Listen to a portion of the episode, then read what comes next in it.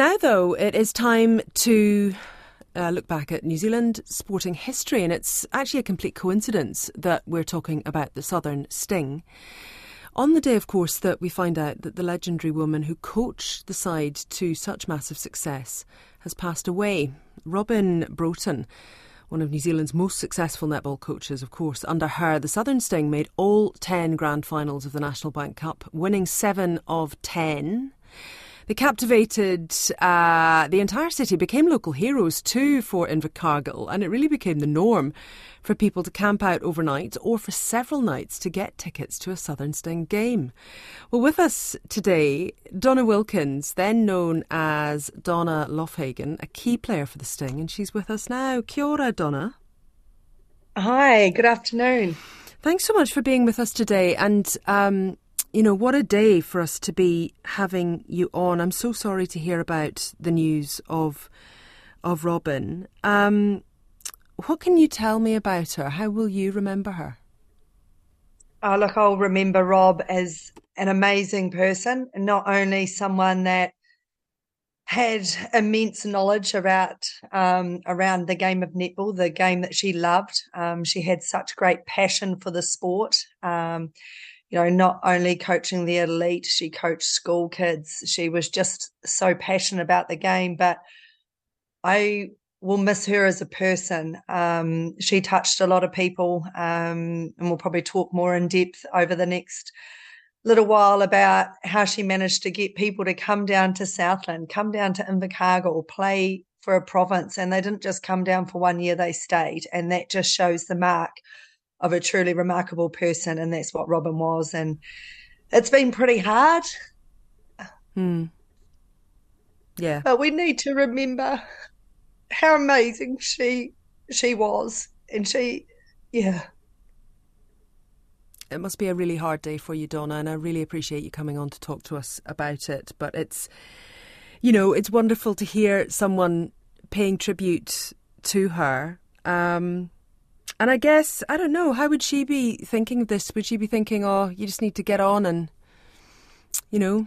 No, she'll be thinking she stitched me up. Like, it's like she knew I had to do this today. And she's like, right, you're going to talk about the sting. You can start with me. no, um, isn't it ironic? You know, like, when did we decide to do this? Four or five weeks ago. And then, hmm.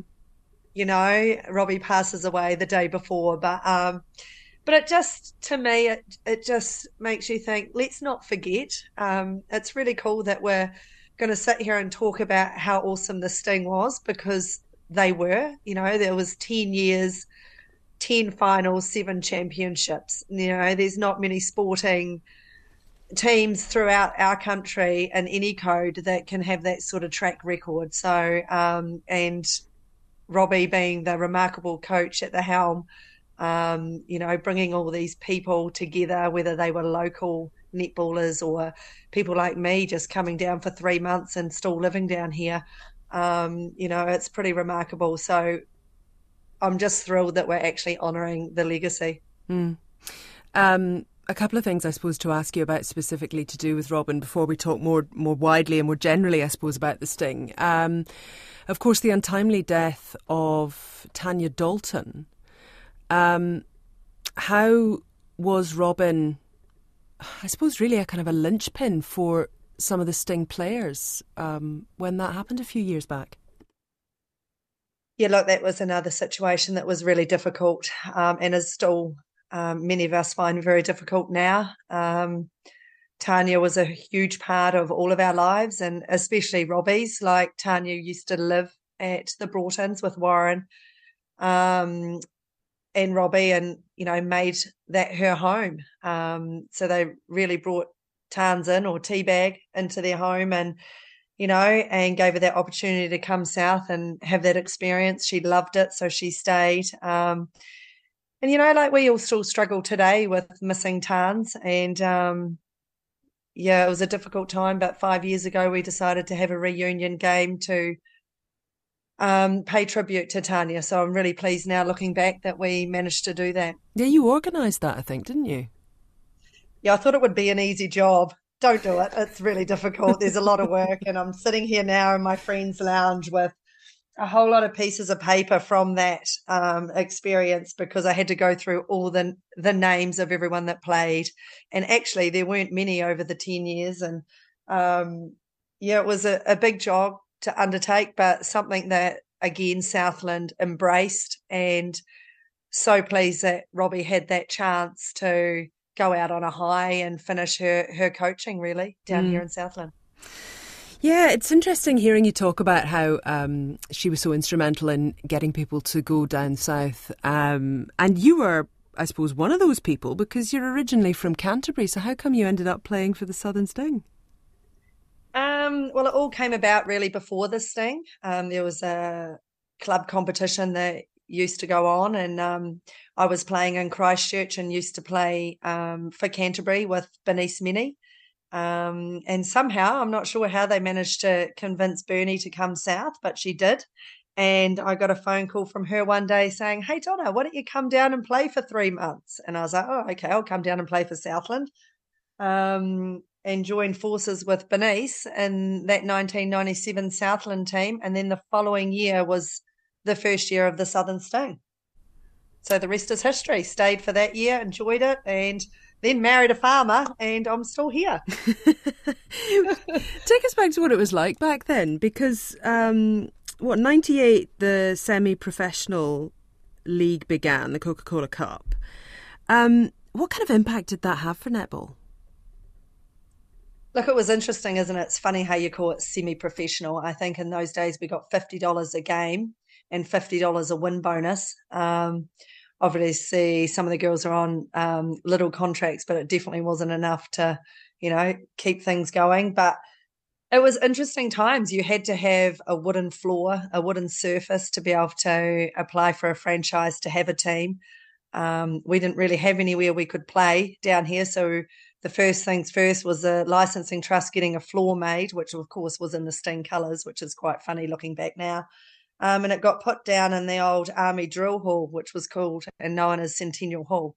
Um, so that's where we played the first year in 1998, and people used to queue to get tickets, and then they'd line up again hours, and I mean hours before, to try and get in to get a decent seat because they weren't numbered. It was first in, first serve, so they were there early, and that's when um, Liz Piper started thinking, well, we need something to entertain these crowds because they're here hours before a game. So then it became this big event. Like you had local talent there, you had singing, you had dancing, you had everything there. And it became more than just netball. And I think that's what captured the whole community, really. Mm.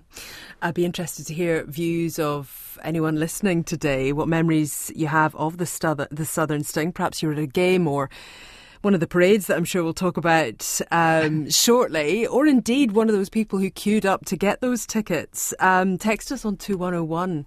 I would love to hear your stories on that. Um, now, you lost out in that first season to the Otago Rebels, um, but then the next year it was the same match up in the grand final, but this time you won. Yeah, it was a big turnaround. Look, to be fair, in 1998, we were the underdogs. No one expected us to do any good. Um, we were from the bottom of the South Island, and to get all the way through to the final was massive. Um, but in saying that, we had our chances in that game as well. But to come back out that next year and um, actually win the championship was massive um, for so many different reasons. But um, yeah, it was just so cool to be able to turn that around and um, and the whole province getting behind us. but actually, everyone did from the get go. It wasn't just about winning, it was they just had something to support and they loved it. And so tell me about that street parade that, that came after that first trophy in 99. It's a bit surreal, isn't it? We actually had a few um, ticker tape parades, and I, I, remember after having a couple of them that then they had to send out information on how to throw that that tape because people would just hurl it and it's actually quite painful if you get collected with it.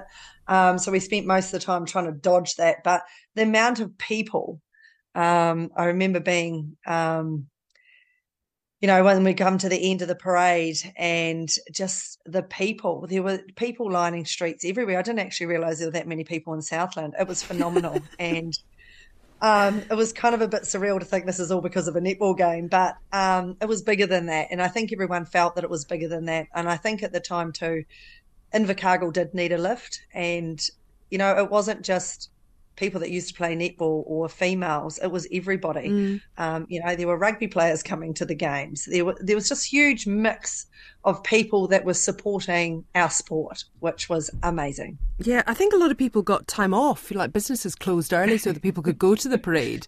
Um, why do you think the city became so obsessed with the Sting?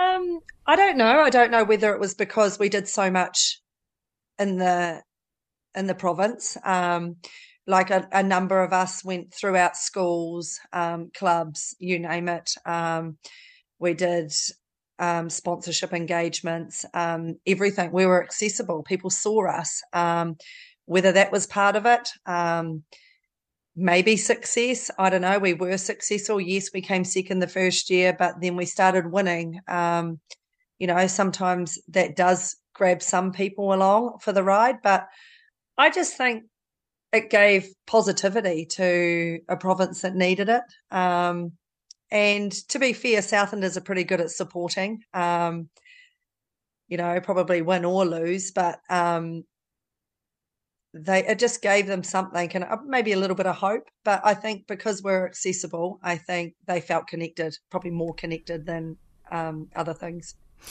And those wins, like you say, they did keep coming. What was it, 2000, 2001, 2002, 2003, 2004? Um, why was the team so strong? What was the magic? Um, the culture. Um, we had some great players. We had um, some awesome local talent like Robbie was amazing with her coaching that she did at Verdon College throughout the year. She always coached her school kids and she always liked to see them come through the ranks as well. And she had she bred some good players through there, um, through Verdon College. So a lot of them trickled through into that Sting franchise, into the environment. Um, but yeah, look, we go out on court and we do the work, but you know, it takes a pretty special person to mold that team and that culture. Um, and it was consistent. Like Robbie was there for 10 years for that whole 10 year of that Sting campaign. And look, she'll hate me saying it, but you know, she was the main reason. She was the reason that got us all together, got us to play together, be as a team, you know, and there were never ever really any issues. We just went out there and did the job and we did it because we respected our coach and we respected our teammates. How did she approach coaching because I don't think she'd been a top player. So I guess she must have come at it from a different sort of angle, did she? What was the kind of secret to her success? Oh, look, she we actually found some photos of Robbie when she was a player. Um, she wasn't too impressed with those photos, but like we did a bit of groundwork, and she was a pretty capable player herself. Um, but just her understanding and knowledge, she's um, Robbie was a very intelligent person, um, always, you know, challenging herself, whether it was through a crossword or whether it was through um, a book that she's read about some other sports coach um, and what they were doing and how they did their trainings or their mindset. She was always wanting to learn. Um, and she also allowed some of those, you know, like, well, every player, not just the experienced players, um, if they had something to share, she listened. And I think that was a big part of what made her such a people person. Mm. Um, those continuous wins, it's a real stream of wins, sort of makes it look like it was easy, but it, I bet it wasn't. Yeah, like I think we had six in a row, um, and it just kept going. And of course, the buzz kept happening with it. And uh, but don't worry, that following year we got um, knocked off the perch pretty sharply by the Magic. Um, it was a pretty big loss, um, our first loss, and that was pretty hard to take.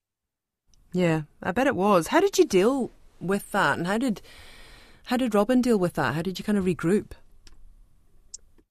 Well, you just have to. It's sport, isn't it? At the time, it doesn't feel like that. It's easy to look back now and go, you know, like we're still in the final. Like it's pretty amazing, you know, to be there for 10 years running. But, you know, there had to come a time that, you know, everyone was just willing it didn't matter who it was going to be, just to knock us off. So, um, you know, you had to give credit to Magic; they played amazing, um, and and also the the following year they did as well. So, um, at the time, it probably didn't feel that great, but now looking back, it's like, you know, we still got there. We still found a way to get there. Um, we still regrouped the next year to to give another shot. We weren't quite good enough, but um, we tidied that up in 07. Mm. Um, 2003, I think, was the five successive years of winning. Um, there was another parade there, 100,000 balloons, as I understand, and 20,000 ticker tapes. Yeah, isn't that a wee bit insane for such a small province? Um, yeah, look, five in a row was pretty special, and there was a few players that, um, you know, after doing that five in a row, like there's a few players that move on and and that in sport. So it was pretty special, and I think I've actually got one of my dresses at home that I've kept that signed um, from that from that year. So it's pretty cool, and it's quite nice to look back on those things. Yeah, did you feel a bit like a celebrity? back in those days? well, you couldn't go anywhere. You you had your car that had your sign writing on it, and of course everyone does nowadays. And you know, oh, Donna was speeding. You know, everyone seems to know where you are. Um, but that's part of it, isn't it? You you learn to deal with that, and um, you know, like it's your job really in the end. Um, you're there to do a job and um, perform and to the best of your ability, and and you've got to take that with it. You know, you're part of a province and you're representing this area, so that's just part and parcel of it. Mm.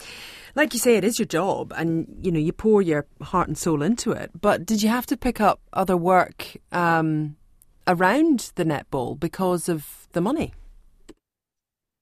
So obviously, initially there wasn't a lot of money around, but towards the end of that, um, there were some pretty big sponsors and everything involved in netball. So I was one of the fortunate ones. Um, you know, there's always people bantering around how much we got paid, which was completely off the mark. But you just take that sort of stuff with a grain of salt. But a lot of us studied um, as well because you know there's only so much sport that you can do. There's only a small, you know, I'm got I hate to say it, 45 now, but you know, once I kind of hit 35, that was you know so you're only a small part of your life that you can be a professional athlete and be the best of your ability and um and at your peak i guess and trying to remain injury free as well so you have to have something else to fall back on um so a lot of us studied a lot of us had part-time jobs and some had full-time jobs you know um it's just you had to make it work and trainings had to be outside of those work hours at times as well um I think it's completely different now.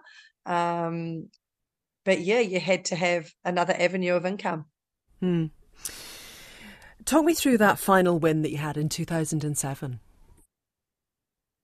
We only just got there. um, oh, look, they chartered planes. Um, we had to go to the North Shore. Um, we did our best not to come out on top in that game. It wasn't probably the perfect game, but it was a great score at the end to be on on top. Um, we won by one, I think, in the end, and it was really special for a number of reasons. We had um, players in our team that had family members that were unwell, and they managed to make it to that game, so it made it extra special to have family there, supporters there, to win the final year of that Sting 10 year legacy was just massive. Um, and it meant a lot for a lot of people. We can't really talk about Invercargill, uh, especially at this time, without talking about Sir Tim Shadbolt as well, as well of course, because he was mayor during the Sting years. Um, what was he like in terms of getting right behind the team? Oh, huge. He loved it. I, to be honest, I don't know if he missed too many games. Um, he was normally there sitting in the stand.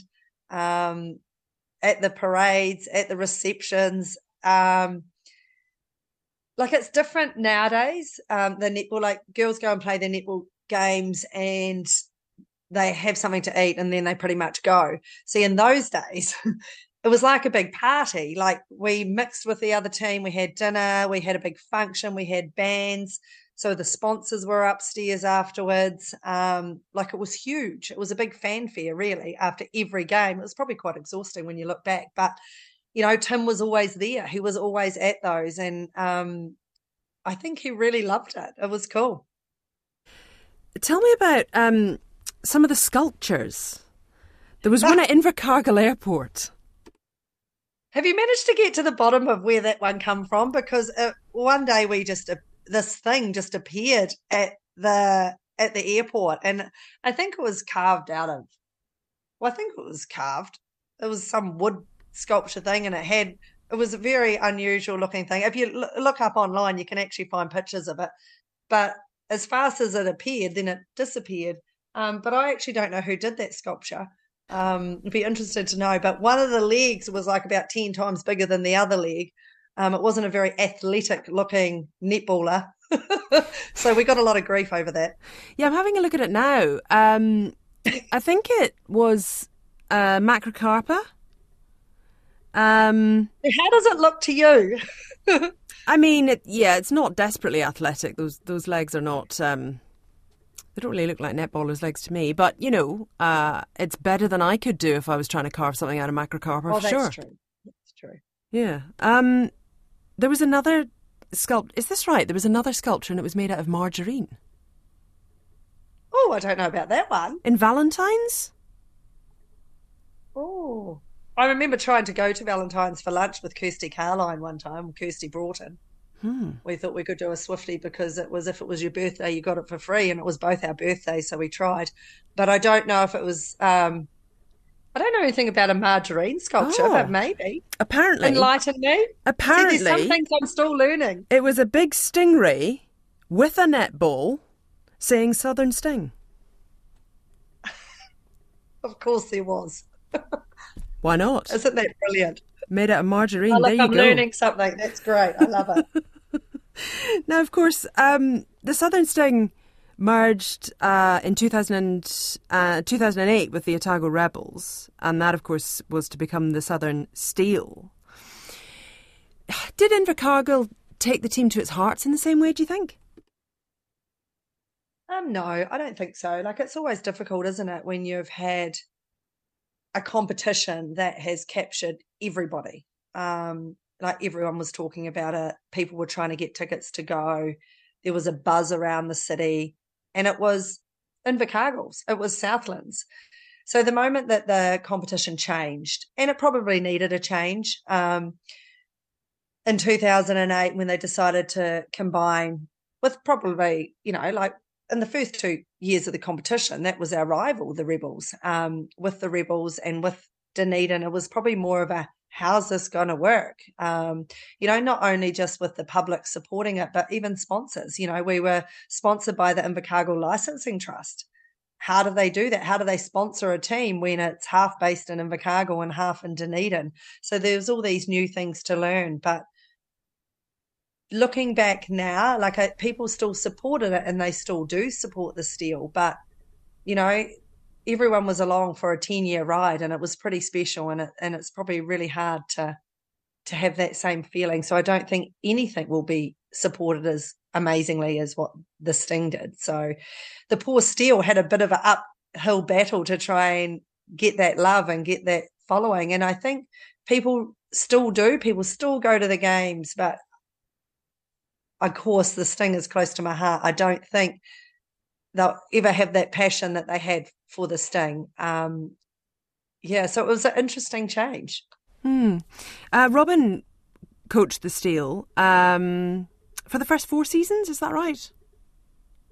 Oh, I'd have to go back and yeah. look, but um, she coached for a few seasons, and and we managed to get through to the semi-finals, I think, of that that competition, which is pretty huge because you know was, with the Australian aspect as well, it was a lot tougher, um, probably more demanding, more travel, um, and you're playing against that different style. And then she finished off her coaching career um, by heading up to the Pulse, which um, I ended up finishing my career up there under Robbie, which was a really special time for me. Um, Absolutely, the Central Pulse team. That was 2015, I think that that uh, that she was there for, and you organised a reunion. I think it must have been a 10 year reunion back in 2018. How did that go? Yeah, look, there was I touched on before. There was a lot of work involved, and um, yeah, so 2018. So it was 20 years since the, the the first year of the Southern Sting, and an opportunity to support the Tanya Dalton Foundation, um, an opportunity to get everyone together because, as I said before, there's only a handful of players. I think there's 43 players um, that were involved over that 10 year period. Like people came and they didn't just stay for one year, they stayed for two, three, four, five, or like me, 10.